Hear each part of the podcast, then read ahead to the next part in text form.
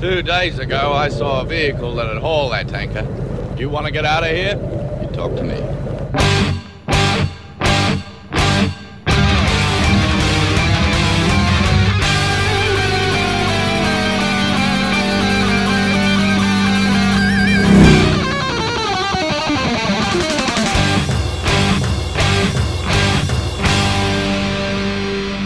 Welcome to the Mad Max Minute, where everyone is fighting over the gate in Mad Max two The Road Warrior, one minute at a time. I'm Rick. And I'm Julia. And today we're talking about Minute fifty-two, which begins with Papagallo roasting a pink hot rod with a flamethrower, and it ends with Papagallo continuing to use that flamethrower to chase away raiders. From that description, you would swear that this entire minute is just Papagallo sitting at that flamethrower, treating it like a shooting gallery. But there is plenty that happens in between those two instances of the throwing of flames. Yeah, we get some pretty sick moves from Wes. Yep. Where we pick up is the DeSoto driver trying to get out of range of the flamethrower, which, as we've discussed in the past, the flamethrowers have a frightening range compared to how they're depicted normally in fiction. And in this instance, the DeSoto cannot get away fast enough. It starts backing up. Papagallo is still shooting him. We get to see the flames licking the windshield as it backs away, and then Then it rolls a little bit further and then explodes in this huge fireball. It's really quite impressive. Yep. Before it explodes, though, I noticed something, because mm-hmm. I always seem to be looking elsewhere in the frame than where George Miller wants me to look, because... Oh, you rebel. Attached to the back axle of that DeSoto is a guideline. So they are towing this car backwards, but there is a second fainter wire coming off of that tow line, going up into the car, and I think that's the detonator line, the thing that they use to trigger the pyrotechnics that are in the back of that car. Okay.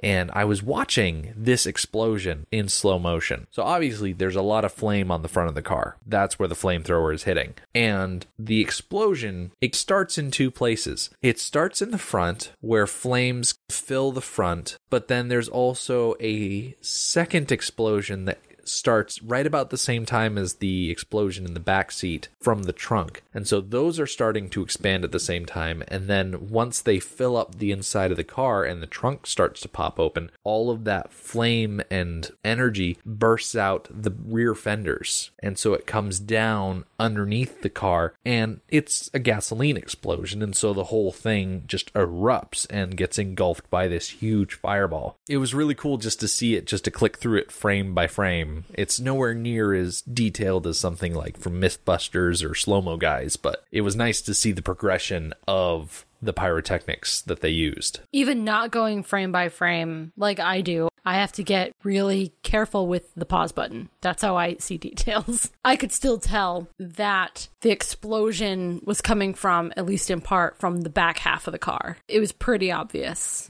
I would like to think, in-universe, the reason that the flamethrower is able to make this car explode is, in my mind, because of modified gas tanks. That one of the reasons this DeSoto is so lifted and the suspension is so high is that they've got these giant gas tanks probably installed in the back seat. Maybe the fuel lines that are running from this improvised tank system into the engine, maybe they're not as durable as you might want in a flamethrower situation. And so if you've got big old tank of gas sitting in your back seat and the flame is going on the front of the car and licking in the windows, and well, if you've got a bit of a leak, that fire is going to just ignite all of that fuel in a gasoline explosion. That makes a lot of sense. Yeah, in universe, the mechanics among them, I'm sure, are really good, because they are maintaining and modifying these vehicles to great effect. You're only as good as the materials you have to work with. Exactly. And brand new hosing and whatnot and piping and all that kind of stuff is not readily available. And even if you've only got fumes coming from a very tiny leak, fire will catch on to that. I mean, these mechanics, they're going for function. They're not going for fireproofing. Yeah.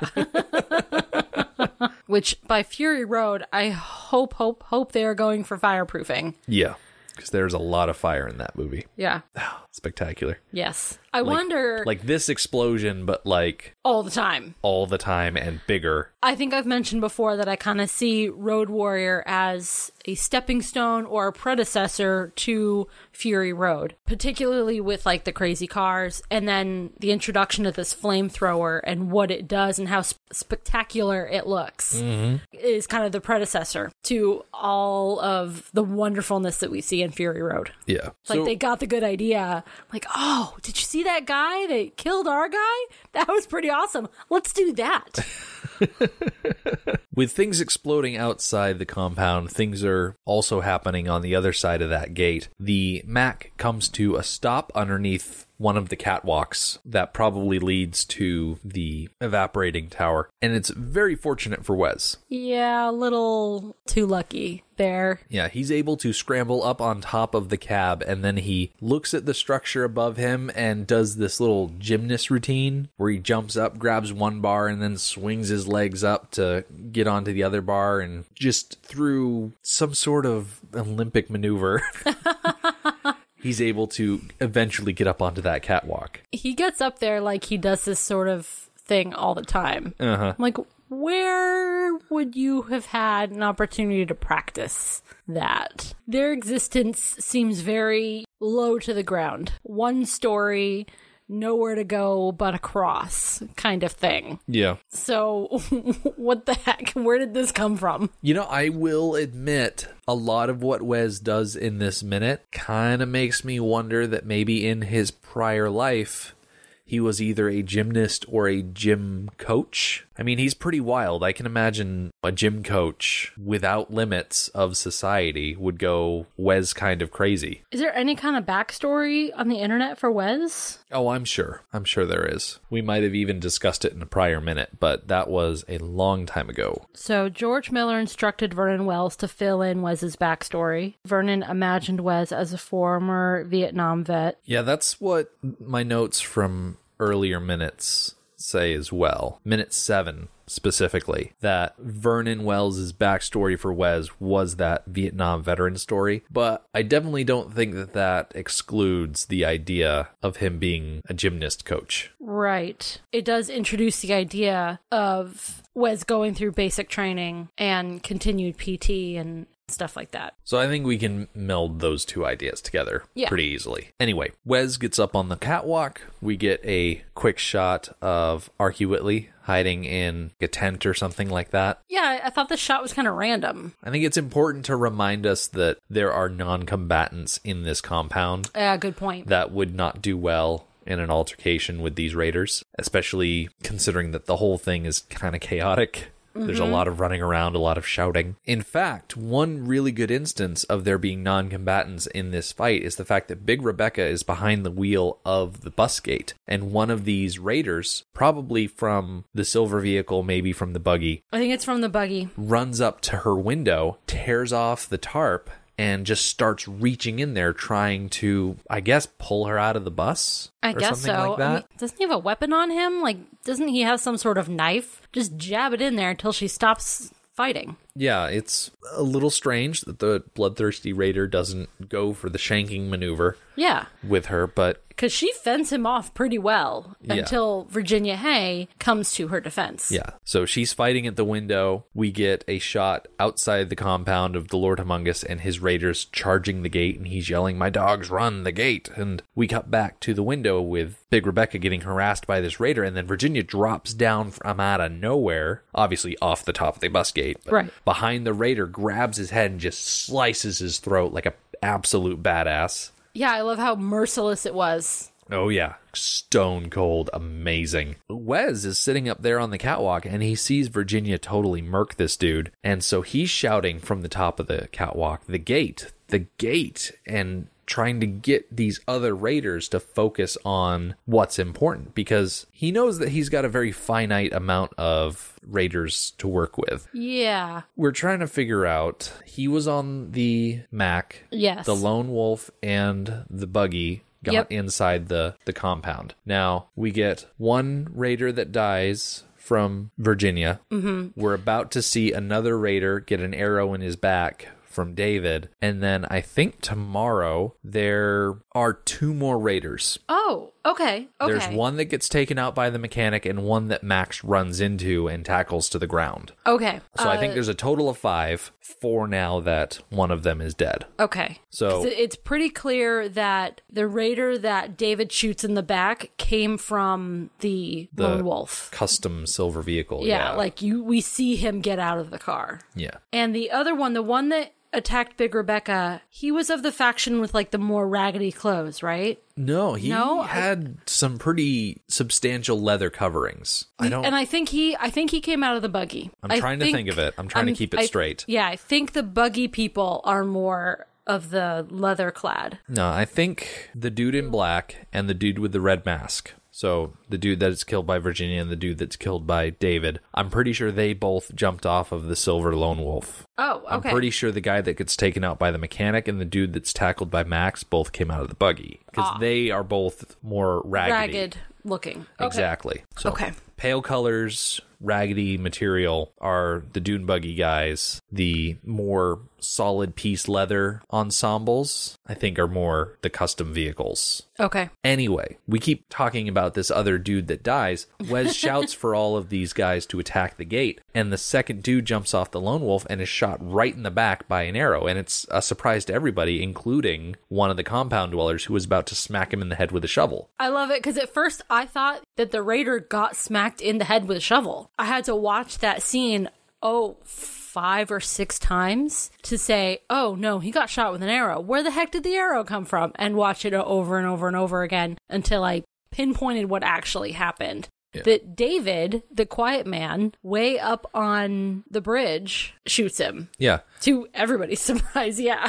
You're not in solo company when it comes to being surprised by that arrow, because Wes is also very surprised by the fact that this dude was just shot with an arrow, and so he turns and we just see David at the end of the catwalk. He's like standing on a platform. He's standing there with this empty crossbow, almost like like a kid who's found with his hand in the candy jar. Yes. I kind of think both of them, both David and Wes, they turn and see each other. I think they were both kind of surprised that the other person was there. Yeah. I... And so things are kind of still for a moment, and David tries to reload his crossbow, mm-hmm. and Wes has crazy eyes. Oh, this next shot of Wes, I'm pretty sure it's like a promo shot that Vernon Wells uses on his website. Because oh, it is, I hope so, because it's so good. It is straight on, and he's got his eyes wide, and he's got his feathers out, and he rushes David screaming, and he gets a couple of really good bounding steps on that catwalk, and you get these nice thundering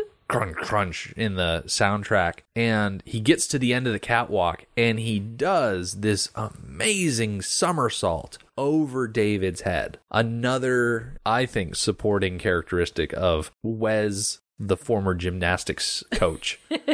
What's funny about this shot of Wes somersaulting over David is that it's so clearly not Vernon Wells. Yeah, the way it's cut, it. You can tell that that is a singular scene, a singular shot that was done on its own. It is not part of the action. Yeah. Yeah. The stuntman somersaults and twists over David, and in the very last nine frames of this shot specifically, you can see another stuntman holding his hands up to catch the guy who's jumping. Oh. And it's just a pair of gloved hands that just kind of enter in from the left side of the frame behind yeah. David. Just to, to make sure he lands on the platform. And then the next shot we get is of Wes landing. And of course, there's no one behind him. And so the whole movement is complete. And it is spectacular. It is spectacular. And I will give him, Wes, that it is spectacular. Stupid, though. Okay. From Wes's point of view, I mean, that's a lot of energy to expend. Okay. I know you always bag on people for expending too much energy to do things. And sometimes you've just got to showboat. If I Wes know. had been standing on the back of a platform truck leading up to jumping onto the Mac, you know he probably would have done some sort of crazy jump like this onto the Mac. But since he was jumping from the back of a motorcycle onto the back of a moving truck, he did something a bit more simple. I feel like if Wes had been able to do something like this to get onto the Mac, he would have, because it's an opportunity for him to just be amazing and show off. And Wes really strikes me as the kind of guy who shows off strictly for the sake of showing off. Well, any man that wears feathers on a daily basis is a man who's looking to be noticed. So, yeah, Wes is the type to showboat, to do things that are amazing. Yeah. So, okay, I will give you that. I stand my ground that it's a foolish waste of energy to do that. It's also, it wasn't needed, because the quiet man is very timid. Yeah. And really all Wes had to do was rush him, just like he started out doing. And he could have rushed right up to David, grabbed his arms, and headbutted him. And it would have worked, but he didn't know that. No, he much better to somersault over him, land, grab him by the shoulders as he's spinning him around, and then um, just headbutt him. Yeah. Did you notice as you were watching this that there is a single frame of just white to basically accentuate the headbutt? I did not. Like, when you go back and watch that go back and watch it. minute again, look for some sort of flash when his head is supposed to connect with David's head. Yeah. Because when you get hit, your vision flashes, or at least that's That's what happens when I get hit with things in my head. And so to just make the hit more weighty, they threw that in there. And it's great because David gets headbutt and then he goes limp and Wes is standing there holding him. And then he just tosses him off the platform that they're standing on. Just away. Yeah. I... And then the shot pretty much ends there. We we get one more moment of David flying through the air down towards the ground, but we don't see where he lands, and we don't see him the rest of this minute. Yeah. I haven't watched ahead too much, so I don't know if we see him in the next few minutes, or maybe at the end of this battle when things quiet down, if he's back around. I don't know. As far as I know, this could be the last of him, and he's dead and gone. No, Wes is so strong, he took David and just threw him later into the plot. Yes. One thing before we move on from this scene, during Wes's flip, I wish that we could have seen David's reaction. The look on his face, I, I wish we could have seen that. I think it would have been amazing. Just yeah. The horror and confusion, like, wait a second, what's going on? Yeah, because his back is turned during the somersault, and Wes lands, and David's face is obscured even when he spins him around. Yeah, we don't get a good reaction shot yeah. from David. Yeah, I wish we could have. Oh. Because he also has great eyes. Yeah. So the whole thing is just fantastic. It's, it's some, some great showboating from Wes. It's very enjoyable to watch. Meanwhile, outside the compound, and this is why we don't see what happens after David is thrown, we join up once again with Lord Humongous and his raiders, and they are just running headlong without vehicles, just at the gate. And I am imagining that they want to get to the bus gate and try and maybe squeeze between the bus and the wall. Or climb up over it or dive under it, some sort of maneuver that they want to have happen. Unfortunately for them, Papagallo is still up on the wall with that flamethrower, and he just starts painting that whole area. And I love the shot that we see of just guys stopping in their tracks, turning, and then running back, yeah. running forward, running back. It's like a game of dodgeball where everyone's trying to run around the court. But I do appreciate that before the end of this minute, we see that there are raiders who are trying to get closer, and they're actually using cover. They're thinking strategically and moving intelligently. They're not just running headlong at the gate. It did occur to me, like, on the outside with Lord Humongous and the strategy that he is using, is it different than strategies he has used in the past? Or is he trying the same thing that didn't work before? Because maybe it'll work now, because now he has guys on the inside. Exactly. Who are presumably working to open that gate. I was thinking about the tactics that he was using before. The idea of driving around the compound and trying to find weaknesses to get in. All of those cars that are piled up in the moat are probably left over from those probing mm, attacks. Yeah.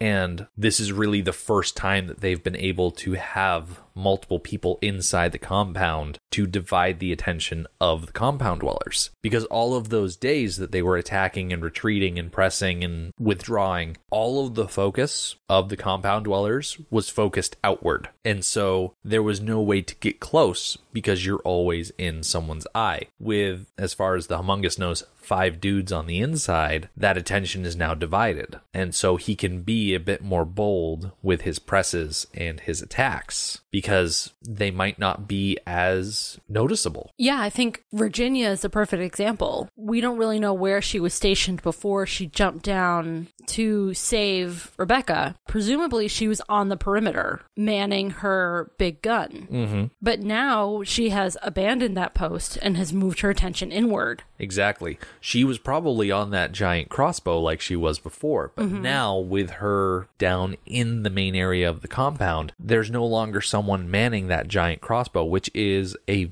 very legitimate threat to someone like Lord Humongous, who is just out there wearing no body armor or anything right. like that. I mean, if she had stayed on her crossbow, she could have killed Humongous right then and there. Oh, yeah.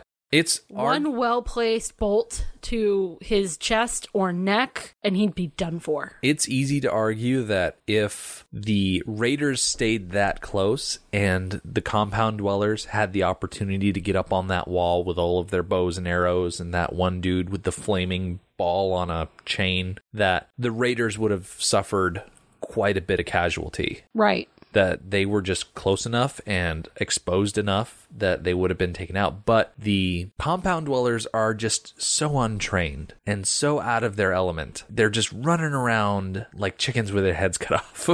They're not quite sure what to make of all this.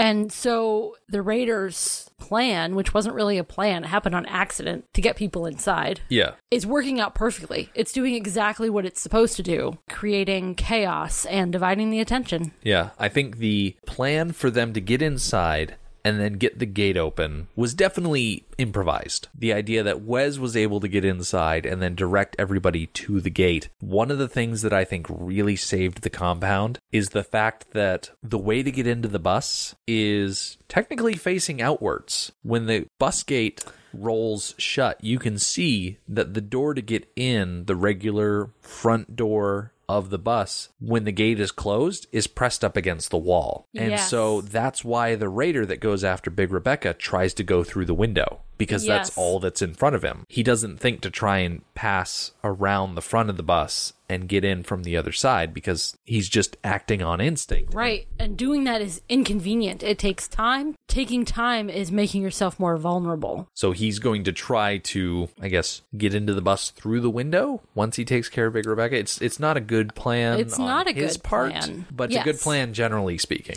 It is a good plan, generally speaking. It was poorly executed, and I think it was poorly executed because it was not a plan from ahead of time. Exactly. It's not like they figured out a way to sneak five guys into the compound. The opportunity just arose. Yeah. I mean, these guys are not great improvisers, right. I would say. I mean, the two cars that got in were just the fastest ones. Yeah. And so they didn't have a plan saying, okay, once we get inside, your job is to do this, and your job is to do this. And Wes is going to climb up high so we can see what's going on and help direct people. None of that was a plan. Yeah. They didn't know where the doors were for the bus, because I mean, all those buses have back doors. You can run around to one side. They have front doors. You can run around to the other side. These guys came in blind with no intel. Yeah. And it really, for lack of a better term, blew up in their faces.